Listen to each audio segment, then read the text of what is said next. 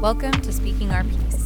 My name is Priya Joshi. Speaking Our Piece is a podcast where individuals from around the world share their stories of nonviolent activism in their communities. Although we may be far from one another, we are all united on the long road to justice and peace through nonviolence. Today, you'll hear a conversation Annie had with Jamie Beth earlier in the summer. Jamie is one of the co chairs of the Mahatma Gandhi Canadian Foundation for World Peace in Edmonton, Canada. She also teaches at the University of Calgary, training future teachers. In this episode, Jamie talks about her own story, how peace and nonviolence became such an important part of her teaching practice and her own philosophy. Jamie and Annie also talk about what teachers and educators can do during this challenging time dealing with the pandemic. So, tell, tell me a, a little bit about yourself. How did you meet Reva? All right. Um, I met Reva through the Gandhi Foundation. So um, currently, Reva and I co chair the Mahatma Gandhi Canadian Foundation for World Peace, which is an Edmonton based uh, national nonprofit that's been around for uh, more than 30 years now. So, um, pretty well established in the Edmonton area. Um, yeah, I started I started my career uh, as an English teacher originally, and uh, currently I work at the University of Calgary as an instructor. So I instruct in the Faculty of Education. I instruct undergraduate students who are on their way to becoming teachers and also uh, master's students. So most often teachers or other education practitioners who are coming back uh, to further their education. Um, yeah, I'm also a narrative and art space researcher, and I live in Calgary, Alberta how did you get into the Gandhi Foundation? Did you know about it ahead of time? Were you involved with it um, before? Um, like how, how did you get into into the organization? Um, so yeah, I might I might start a little earlier, I guess. Um, so in my in my Bachelor of Education program or my teacher education program, I uh, became involved uh, with an organization called Student Teachers Practicing Peace, which uh, I'm pretty sure only lasted for the year that we were there. But uh, while we were student teachers, uh, the World Peace Forum came to Vancouver, and a friend of mine, uh, Kim Mer- Meredith, who now works at Pearson College of the Pacific, um, said, "Hey, let's let's try to get other student teachers involved, and let's try to get our students involved too on our practicum." So um, that we be, we became uh, involved in a number of different projects. We got our students involved in a number of different projects. Uh, that was also not long after the Peace One Day movement had started. So uh, we submitted a, a, lot of our projects to that, and and one of them was this Peace Leaves project, which was we sent um, leaves. We, we facilitated leaves there are these beautiful maple leaves that the students did art on or they wrote messages on, and we facilitated an exchange of those uh, globally. And the students also got involved in a number of different creative projects. And I remember just thinking, you know, getting involved in peace ignites so much passion and so much creativity. And just the process of doing those actions um, creates harmony just in and of itself. Um, and people feel really fulfilled. So that was really inspiring. So as I proceeded throughout my career, I continued to be involved in in peace and, and nonviolent actions, um, and eventually I became a PhD student at the University of Alberta. And uh, my advisor said, "Hey, you you seem interested in peace and nonviolence. Do you know there's an organization called the Gandhi Foundation, and they're looking for an education coordinator?" So during my PhD, I became the education coordinator for the foundation and have been involved in a number of different ways ever since. Oh, so what was the job as the education coordinator for the Gandhi Foundation? Uh, so the education coordinator uh, acted as the main support person for the foundation.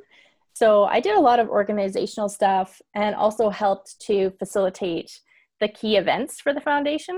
So the foundation uh, one of its uh, one of its key vision items is related to education. So um, at the time, uh, we hosted panel discussions and lectures, and also things like a youth conference. uh, to get youth involved in workshops related to peace and nonviolence. So the education coordinator helped to facilitate uh, those events.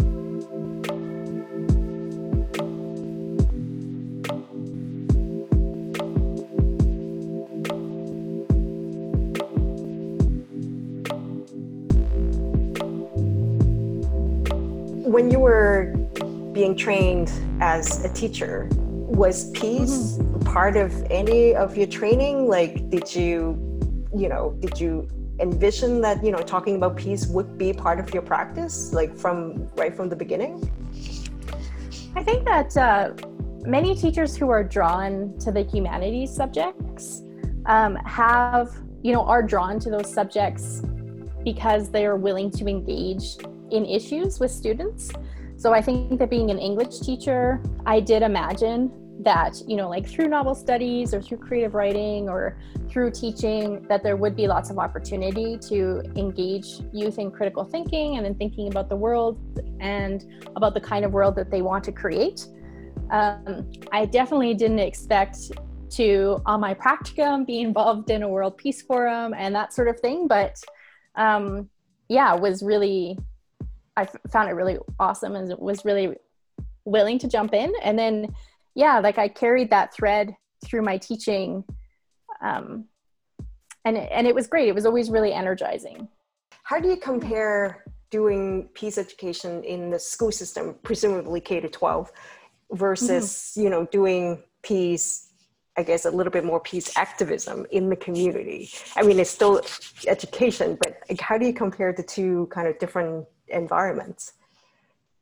um, I think that uh, when I was doing the peace stuff with youth, there was, it's just, it's, it's so easy to tap into their creativity. And uh, they were doing lots of, of really unique things. Whereas I find working in the community, um, yeah, people are a little bit more, it's a little bit more thoughtful, I guess because um, people tend to engage in dialogue and really to think more deeply about you know how to engage in the issues long term. So what is it like now teaching in a university in a higher education you know institution? Like now because you're moving from the k to 12 to community mm-hmm. to i mean like it or not it's it's it's an institution. It's a bureaucracy right yeah, well, so it's the K through 12 system. I True. think that teachers are always in that really interesting position of, yeah, working within a bureaucracy or an institution, like you say, but also, you know, feeling passionate about change. And I think the university setting, um, you know, there's always that balance because as researchers, we're always we're always learning the newest knowledge essentially or creating the newest knowledge. Right. And so then our challenge is how do we bring that into our everyday practice even though we're in a bureaucracy? So i think that uh, lots of my colleagues have that tension as well but i think that the university is really uh, one thing that i find really exciting about the university is that um, i do find a lot of willingness to try to try new things and to to engage in different ways. So, do you connect kind of the work that you're doing at the Gandhi Foundation with the teaching, with the work that you're doing at the university? So, as you know, uh, many of the people who have been involved in the Gandhi Foundation have also been involved in narrative research. So, there does definitely seem to be this overlap. And also in the arts based research community, uh, in which I'm pretty active as well, there's there's also a really strong um, a lot of arts-based researchers are motivated by social justice issues as well mm-hmm. so yeah i definitely find that that it's it's all connected and that you know in my location now like my, my the master's cl- classes that i teach are research classes but even there just by talking about different kinds of knowledge like arts-based knowledge or narrative knowledge then i am still having important conversations about um, you know who has power in what circumstances and how can we how can we better empathize you know how can we create research that helps people empathize across different situations in my research i'm working on a, a project where i'm interviewing teachers about their experiences of teaching during the pandemic. So that's an ongoing research project. So I've done one round of interviews with teachers here in Alberta in the spring, and I'll be doing another round in the fall, and then another one in the winter to sort of track, you know, what have their experiences of this pandemic be, been, and also how can we better support mm-hmm. uh, teachers and students uh, during this pandemic? Because I think things happened so quickly that uh, there were some missed opportunities to consult with teachers about uh, what the best policy was for education and how to best support students. And unfortunately, um, not all students experience success in the rapid transition to online learning. And uh, a lot of teachers had challenging experiences as well. So yeah, in my own research, I'm I'm looking at like let's let's um, let's more deeply attend to the stories of teachers and listen to what they're experiencing and what we can learn from that and how how their knowledge can shape policy more effectively mm-hmm. and then um, in the fall the gandhi foundation uh, will also be hosting some events uh, we usually host events live events on uh, the united nations international day for peace and nonviolence september 21st and also on the um, anniversary of Mahatma Gandhi's birth on October 2nd. This year, I feel like those events are going to be a little bit more virtual or a little bit more uh, contemplative, but yeah, we're we're looking at how can we adapt our events for the fall there too. Well, speaking of the pandemic, um, do, what do you see as kind of obstacles and maybe perhaps opportunities in talking about peace and nonviolence in, in this you know current environment? I do think that the the current environment does present us an opportunity to really uh, recognize and think deeply about what's important to us. And also, it, it interrupts a lot of things that we were doing habitually uh, as as societies, mm-hmm. you know, mm-hmm. local communities or even larger societies or even a global society. So it so it interrupts a lot of the habits that we have. So it really provides us an opportunity to think, you know, like what what kind of world would we like to create since in a lot of ways we have to rebuild something new uh, do we want to just reproduce what was before or um, is there something different we can do and another another thing that's become really obvious during the pandemic is you know there's so many social inequalities that became just glaringly obvious um, and so that provides us an opportunity to say hey we need to uh, bring our attention to these and, and maybe think differently about them. So, uh, it, I mean, the pandemic has been really uh, challenging, and um, it's it's so yeah, it's so it's so sad. You know, so many people are are sick and have lost loved ones. Um, but I hope that we can come together not just to fight the pandemic, but also to uh, to create a, a world that's more socially just for everybody.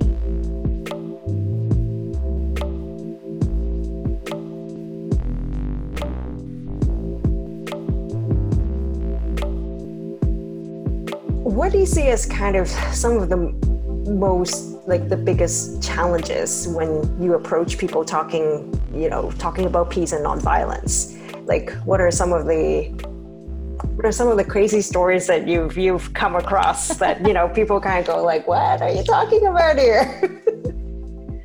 i think it's more it's more um we need the ability to imagine a different world before we can work to create it. So I think, you know, things like um, the Jai Jagat March or, or other things that help people just to imagine, like, you know, if we put our energy and effort towards this, then, you know, like something tangible can result. I think that often people think peace and nonviolence are not are not very tangible mm-hmm. or they're not attainable. Um, you know, there's a, a bit of a conflation of of nonviolence and the absence of conflict, um, which people can't imagine there'll never be an app, you know, no conflict, right. and that's true, right? There still will be conflict, but it's just like how could we better manage conflict or work through conflict or even just communicate uh, within a conflict. So, yeah, I think just a lack of imagination. We just need to imagine, um, you know, and then work towards that that imagined world.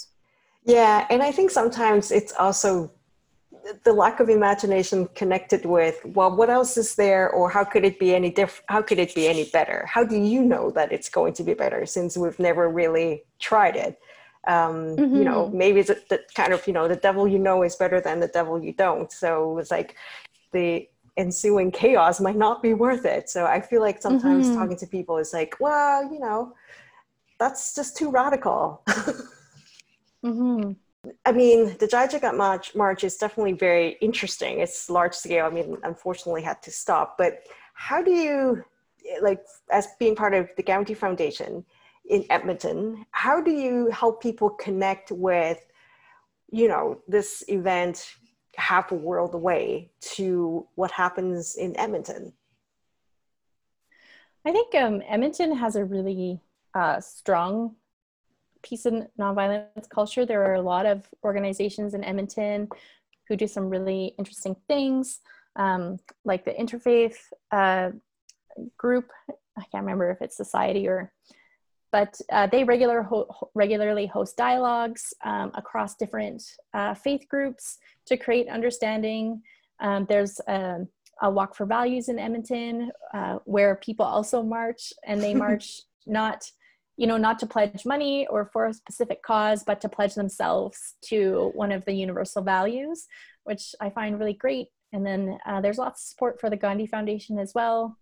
Um, you know, we regular regularly host those public awareness and education events, and uh, lots of people come out. So I find that in Edmonton there there is a strong community, and I think it's always you know it, everything ripples out. There's, you know, the work that you can do uh, reflectively to uh, cultivate nonviolence within yourself, and then your local community, you know, and then the larger community, and that um, always has has ripples.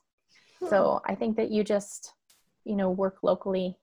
That's really true. That, you know, act locally, think globally. Yeah. That's true. Yeah. So, like, um, what advice do you have for just educators working, you know, grinding away, um, planning their lessons in K to 12 or in higher ed? Like, how, what, what advice do you have to, for them to include nonviolence and peace as part of their work? Um, I think that, you know, it doesn't necessarily have to be uh, something really big. There are uh, smaller things, you know, small practices that uh, we can adapt uh, just within our classroom, just to make our classrooms more nonviolent, just to make our classrooms more inclusive. Um, that you know, and that that creates a better environment for for learning. And uh, when you create a positive environment for learning, students have a space in which they can be inspired, and then from there, students can do really amazing things.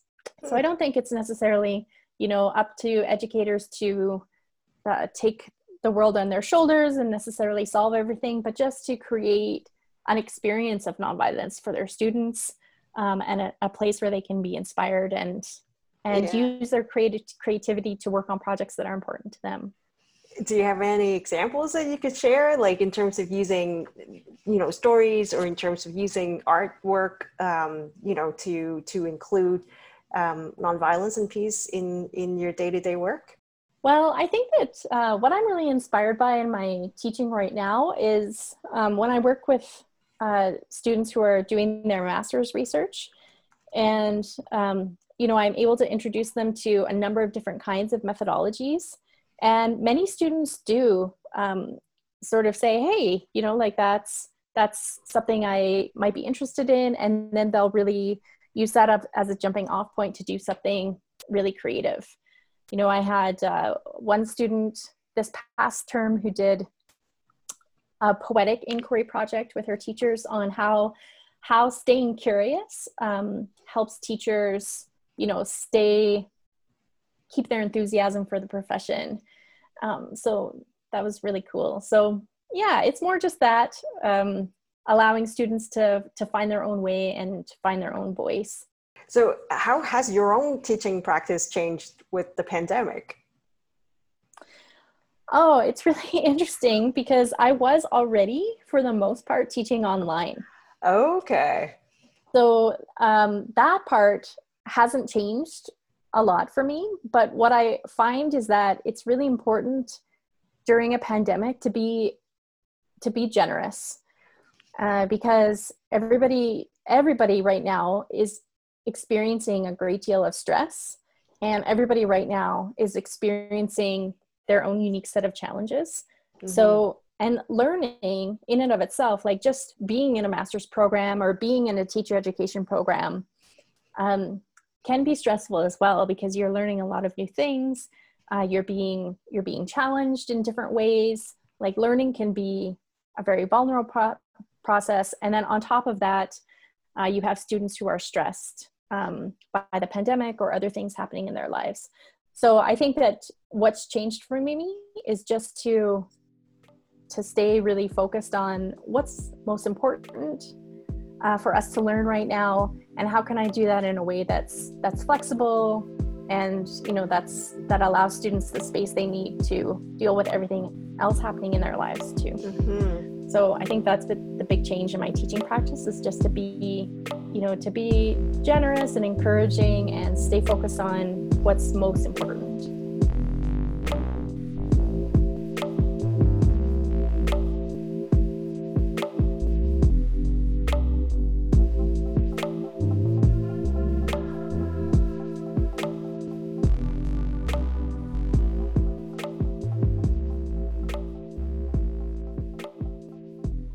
how do you think you know we best we can best connect Gandhi's messages to kind of what we're seeing, you know, in terms of social movements that we're seeing, like Black Lives Matter, and you know all the different movements that we're seeing.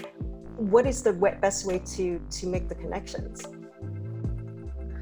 I think that uh, Gandhi has always been an inspiration for for protest, you know, and especially for for nonviolent protest. And there's so many you know, I always find that nonviolence is is is such a force. Like it has much more of an impact than we realize. So um, some of the I've seen some really powerful protests lately, as you mentioned, uh, like silence, silence, socially distanced protests. Like wow, so so powerful just to see a group of people come together and just just stand, you know, and stand for for something.